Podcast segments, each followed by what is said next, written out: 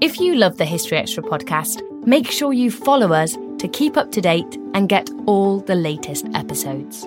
Thanks for your support, and I do hope you enjoy this episode. This episode is brought to you by Indeed.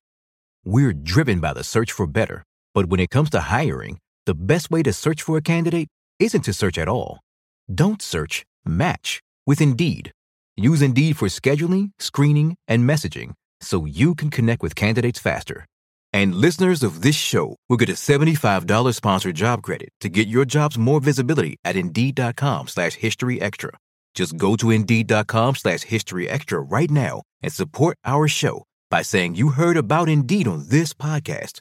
Terms and conditions apply. Need to hire? You need Indeed. This episode is brought to you by Visit Williamsburg. In Williamsburg, Virginia, there's never too much of a good thing. Whether you're a foodie, a golfer, a history buff, a shopaholic, an outdoor enthusiast, or a thrill seeker, you'll find what you came for here and more. So ask yourself, what is it you want? Discover Williamsburg and plan your trip at visitwilliamsburg.com. This episode is brought to you by FX's The Veil, starring Elisabeth Moss. FX's The Veil is an international spy thriller that follows two women as they play a deadly game of truth and lies on the road from Istanbul to Paris and London. One woman has a secret, and the other has a mission to reveal it before thousands of lives are lost. FX's The Veil, now streaming, only on Hulu. When you need mealtime inspiration, it's worth shopping Kroger, where you'll find over 30,000 mouthwatering choices that excite your inner foodie. And no matter what tasty choice you make, you'll enjoy our everyday low prices, plus extra ways to save, like digital coupons worth over $600 each week. You can also save up to $1 off per gallon at the pump with fuel points. More savings and more inspiring flavors make shopping Kroger worth it every time. Kroger, fresh for everyone. Fuel restrictions apply. William Shakespeare is England's greatest playwright and arguably the most famous author in the English language. By the time he died in 1616, he'd written close to 40 plays, among them incomparable works of history, tragedy, and comedy. Or had he? What if the man behind Hamlet, Othello, Macbeth, and Julius Caesar was not William Shakespeare at all, but another author, hiding behind Shakespeare's name so as not to reveal his true identity. Welcome to the fourth episode of Conspiracy from History Extra. I'm Rob Attar, and today we're going to be looking into the theory that the wrong man has been taking the credit for these works of genius. Why do some people doubt William Shakespeare? And is there any real evidence in support of these claims? Joining me to explore this theory was Dr. Paul Edmondson, Head of Research for the Shakespeare Birthplace Trust and the author of numerous books on the playwright and his works.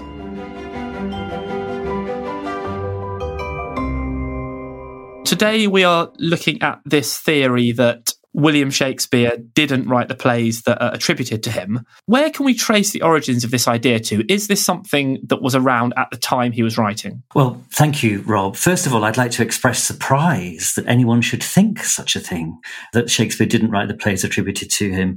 Uh, what, a, what an extraordinary question to ask.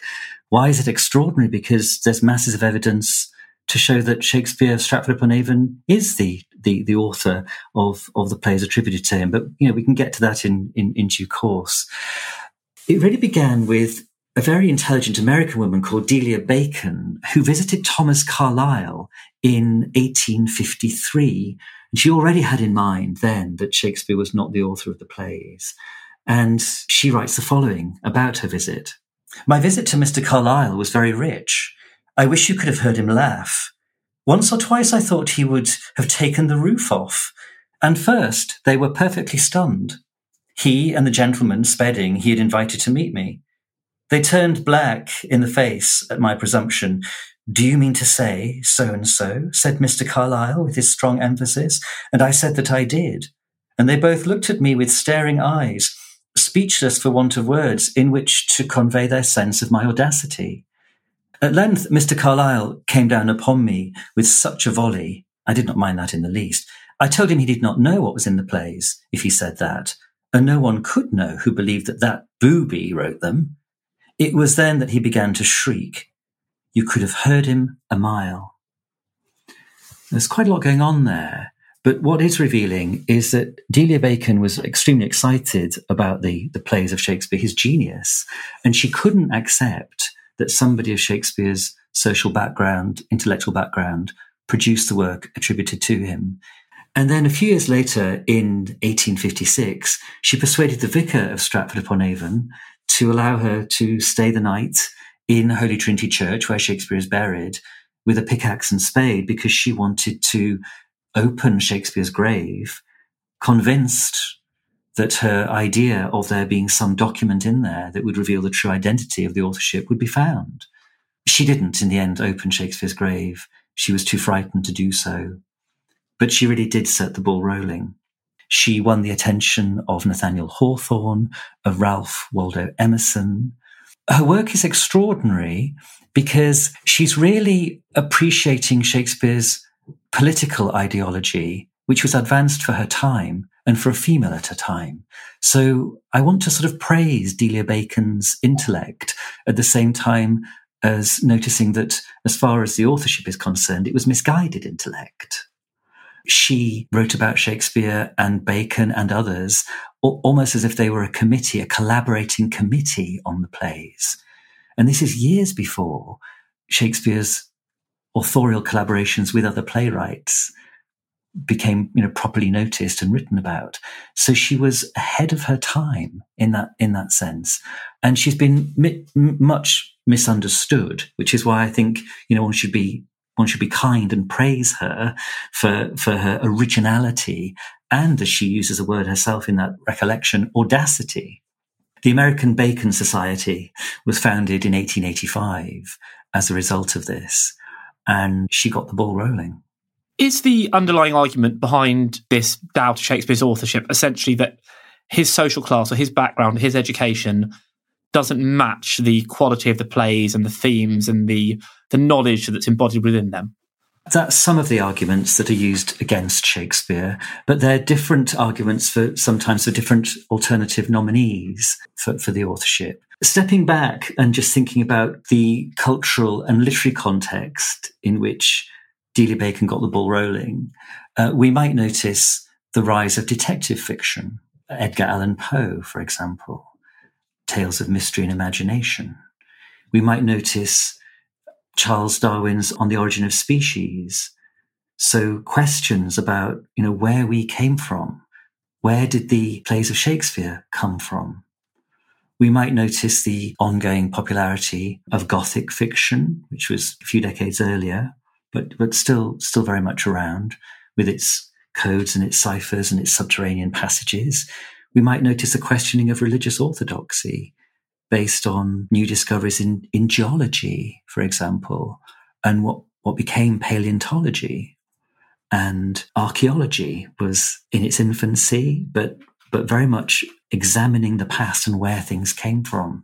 So it's a revisionist time and a time of new kinds of fictional forms, perhaps coalescing in the way that then allows intellectual inquiry to, to change, to develop. I wonder if you could introduce us to some of the main alternative candidates for the authorship of the Shakespeare play. I mean, who have typically been put forward as the real Shakespeare, if that's the right way of saying it? Well, uh, we've already mentioned uh, Bacon. I, I, should have mentioned that she, I should have been really clear that she was saying that Francis, Sir Francis Bacon was the main protagonist even if he was also collaborating with others. That was the hint, the, the main point of influence on, on later writers to take up Francis Bacon. So he is put over and he's always put over with a sense of uh, cipher and codes because he invented ciphers and codes himself, a, a, great code master. People wanting to put put forward Francis Bacon have gone to Bacon himself to work out a methodology in order then to say, well, and then you can apply that to Shakespeare and you can unlock Shakespeare. So there's the coded nature in Francis Bacon's candidacy, as it were. Another major nominee in this strange and eventful history is Christopher Marlowe. Wonderful playwright and poet of Shakespeare's time.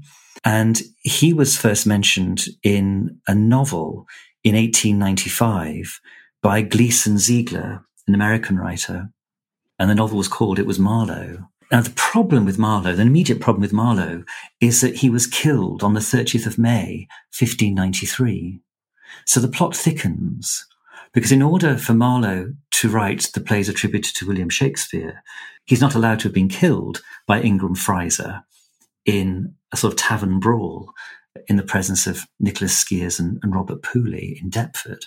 And what was not known about at the time when Zeigler was writing was the coroner's report of Marlowe's death, which is dated the 1st of June, 1593. This was discovered in 1925 by Leslie Hotson, Shakespeare's scholar.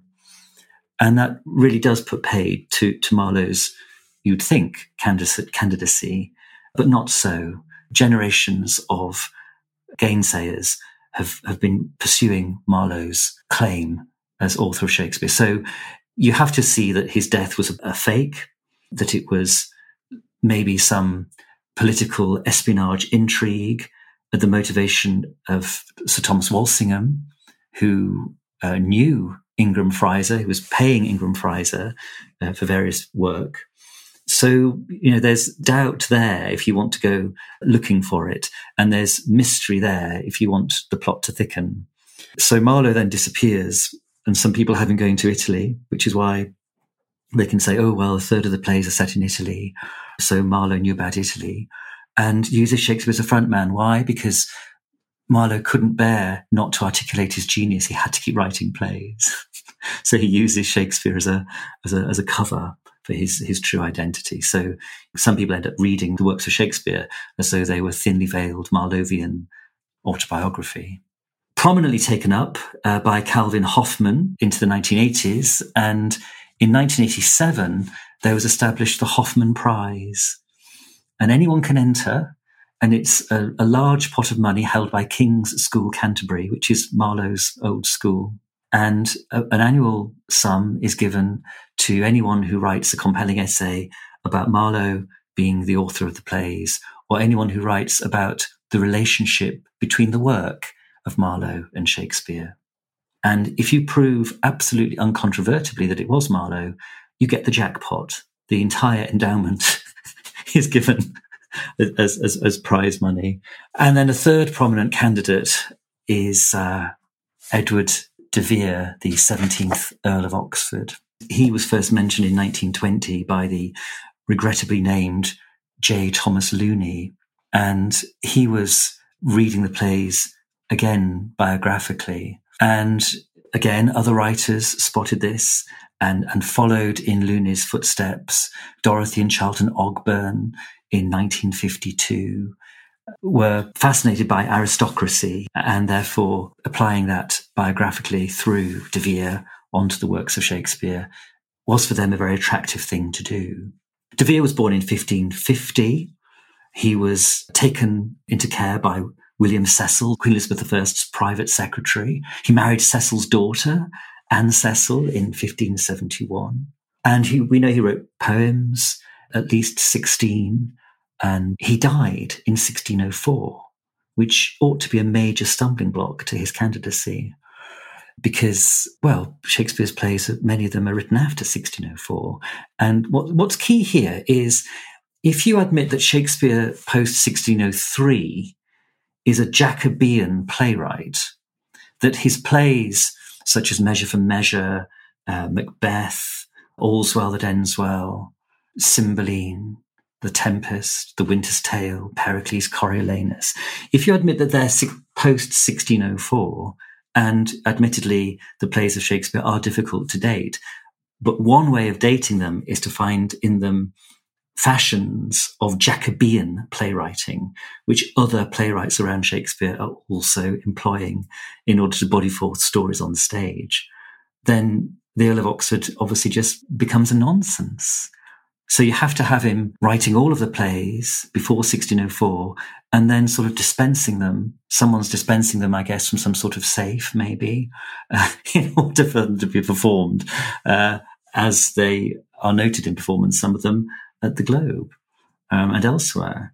So this hasn't stopped people supporting the Earl of Oxford. Only last evening, I was having dinner with friends, and they'd been to a local literary society, and the literary society had allowed an Oxfordian into their midst to tell them all about Edward de Vere and, the, and as, a, as a candidate for the author of Shakespeare's plays. And I, I said, well, you'll never guess tomorrow I'm recording a podcast about this. so it was quite a, quite a good moment of rehearsal t- talking to them about this.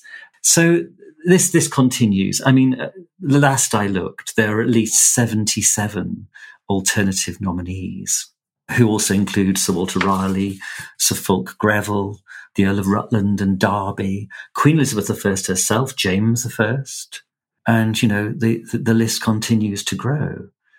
You'd think that the more names that were added, people would realise that it becomes far less probable that any of them wrote the plays.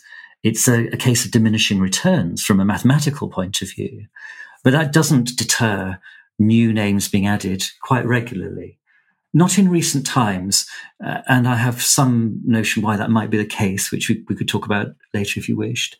But clearly, it's it's a meme which I think probably isn't going to go away, and it changes with time, and reasons for suggesting alternative nom- nominees change with time, as we've just been hearing about. So I understand with Marlowe why he might have wanted to take the pen, pen, name Shakespeare because he was didn't want people to know perhaps he was still alive. What is the supposed motivation of some of these other candidates for not just writing under their own name? Well, I think for the Earl of Oxford, it was that it, it wasn't, you know, respectable to be writing for, as it were, the public theatres. Therefore, he needed somebody there as, as a front man. So this is all, this is key to many of the alternative theories that Shakespeare somehow has agreed and one assumes for some financial settlement to put over himself as, as, as, as author of these plays when it's, it's really somebody else. But there's another problem here, uh, Rob, which is to do with collaboration and playwriting. And the idea that Shakespeare was a lone genius really started to vanish in the 19th century when it was thought that, for example, the play of Henry VIII, All is True, was a collaboration with John Fletcher. But we know that Shakespeare collaborated in his time with John Fletcher on The Two Noble Kinsmen, on the lost play Cardenio, for example. So he was a collaborator. But other plays have now been thought about as collaborative since the 19th century. So not only Henry VIII, but for example, some of the Henry VI plays, uh, Titus Andronicus. Uh, Middleton's hand has been spotted as an adapter in Macbeth, possibly in All's Well That Ends Well. And the moment you admit that as a very likely fact, and it, and it is, it is likely, of course, because collaboration was the default model for playwriting in Shakespeare's time. Many of the plays uh, are collaborations then you can't have an alternative lone genius being the, the, the, the true author uh, of the plays. It, it just doesn't wash because you're not replacing one lone genius with another. You can't do it.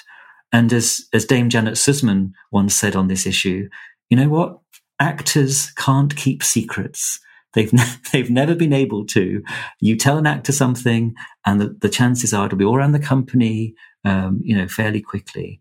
So if Shakespeare was keeping a secret, then he had to do so extremely well. eBay Motors is here for the ride.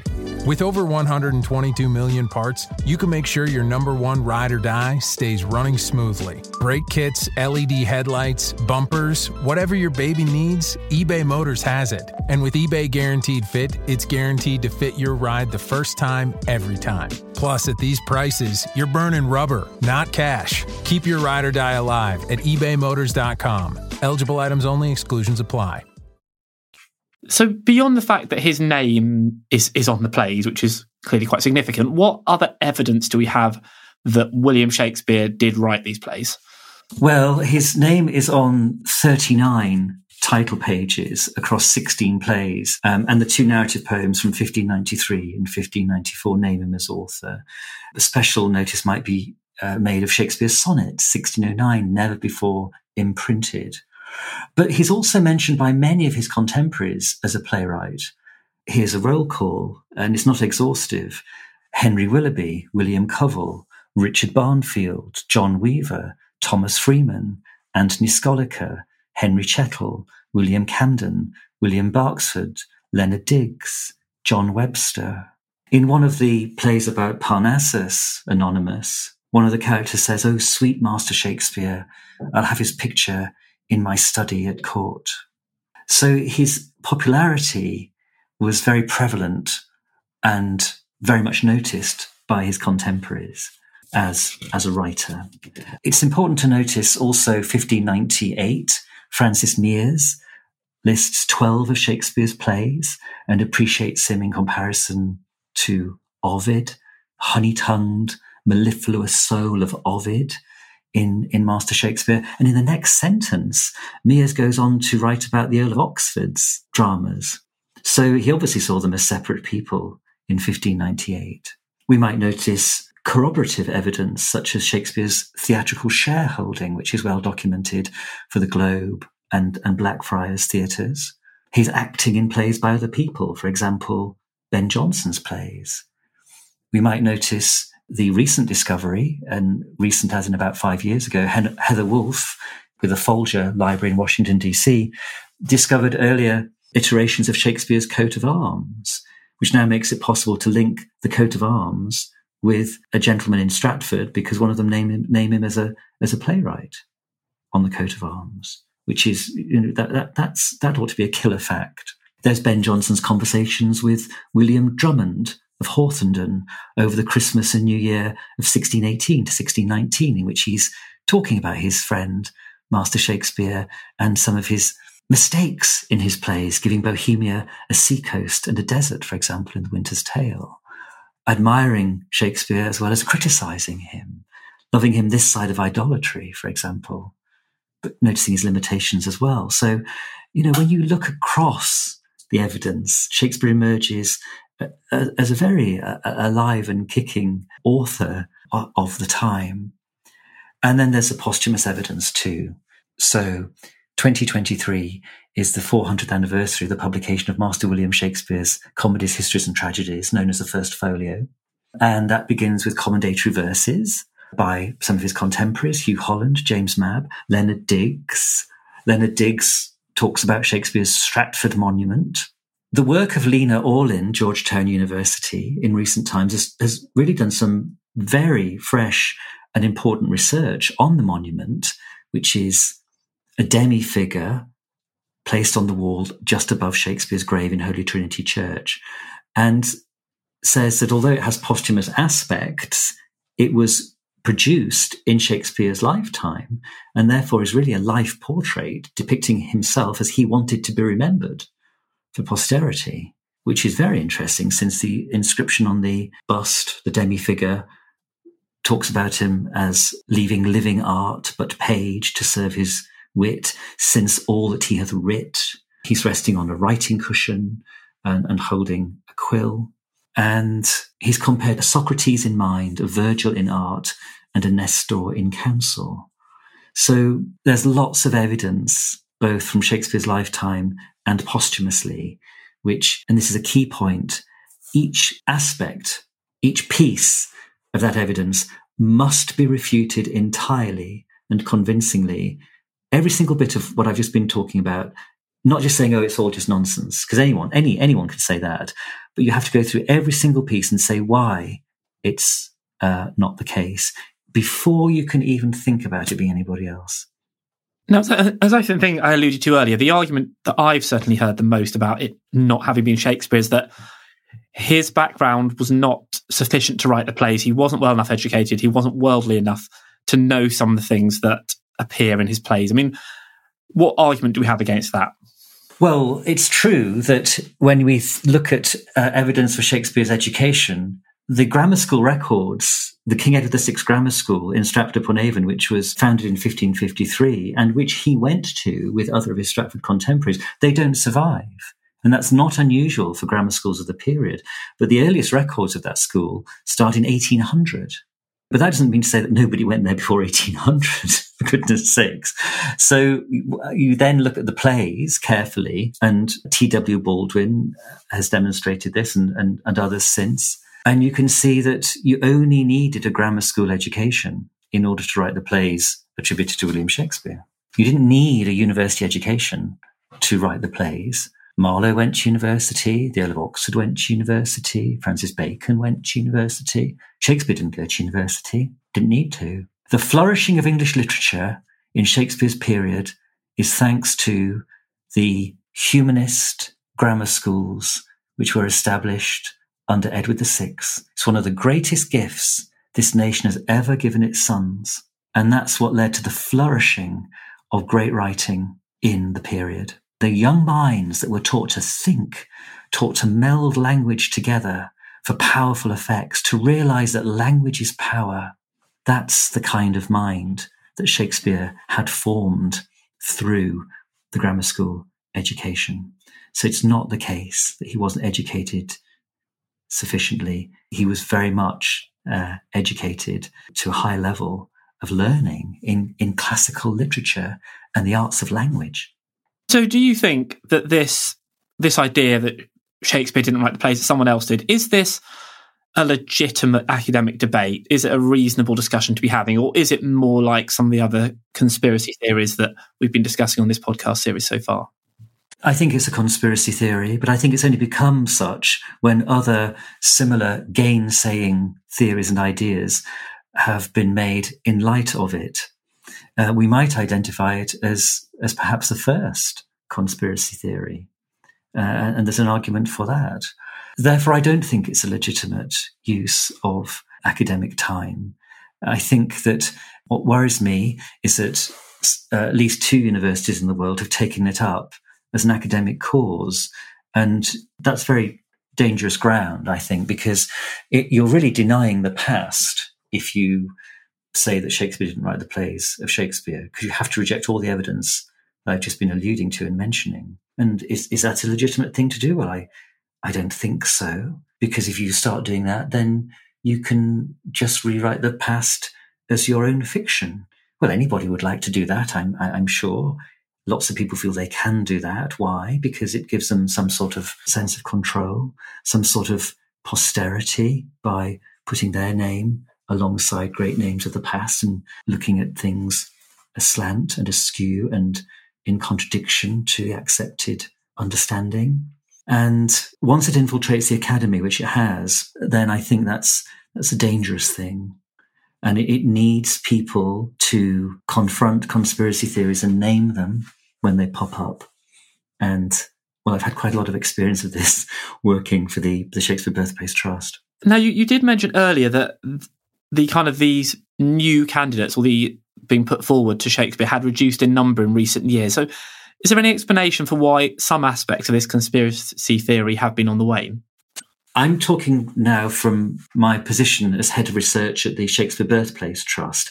And 11 years ago, we very carefully led what we called the authorship campaign because we'd had lots of questions and, you know, it still comes up when people visit the Shakespeare houses in Stratford upon Avon, when myself and, and, colleagues speak to school groups and college groups from around the world and, and other groups of, uh, of members of the public, sometimes somebody asks the question about authorship. So we thought we'd better do something about it.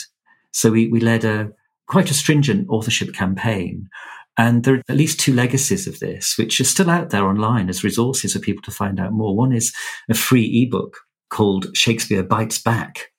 And you can find that under shakespearebitesback.com. It was co-authored by Stanley Wells and me. And it's about 7,000 words. It's, it's a polemical essay, but it does sort of tell you everything you need to know about this discussion. And it looks at the language which is used in the, in the discussion. So, for example, we, we wanted to challenge the use of anti-Stratfordian and instead use the word anti-Shakespearean as a phrase. And the, the difference is that if you say that somebody's an anti-Stratfordian, you're allowing them to keep the words of Shakespeare, but disassociate them from Stratford upon Avon, where he was born and bred, and where he put down his roots from which he commuted to and fro from, from London to Stratford, where his family were, and so on. But if you say anti-Shakespearean, what you're saying is you saying that William Shakespeare of Stratford upon Avon didn't write the plays. Well, that's actually against his whole notion of authorship and how he understood himself and the world and his art and where it came from.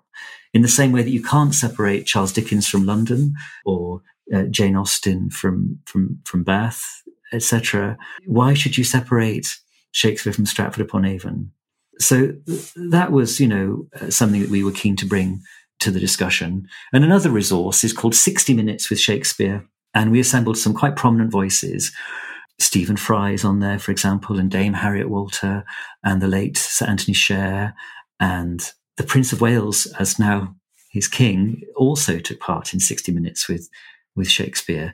And you can listen to 60 people talking for a minute about some aspect of this discussion. So it's it's quite a quick and interesting way of engaging with a, a, a polyphony of of, uh, of views. Now, dare I say, I think that's had some impact on this discussion because it seems to have quietened down a bit over the last ten years. Uh, but who knows? There, there was a vociferous response at the time from the anti-Shakespeareans including personal attacks on, on Stanley Wells and me and others involved in the discussion. And so we, you know, we, we, we really hit nerves, but politely and clearly. Um, but it does seem to have quietened down. I think also what's moved on to is understanding more and more about Shakespeare's collaborations with other writers, which just makes alternative nominees less and less plausible as you know, producing a whole body of work secretly. Playwriting was never like that, is never like that. Because the minute you take the play into the, the script into the rehearsal room, things change with actors and people realizing that a line doesn't work or doesn't, can't really understand it, or I can't stand over there. I've got to move back over here. And all sorts of collaborations take place in the rehearsal room with, with new writing. I think we've been through all the questions that I was going to ask you. I mean, is there anything really crucial that I haven't brought up that you think we should discuss? One of the interesting things about this, Rob, is the number of lawyers who are involved with the authorship discussion. And it's astonishing to me that in 1987, the Supreme Court in Washington, D.C., as it were, put Shakespeare on trial with uh, Supreme, the Supreme Court of Justice.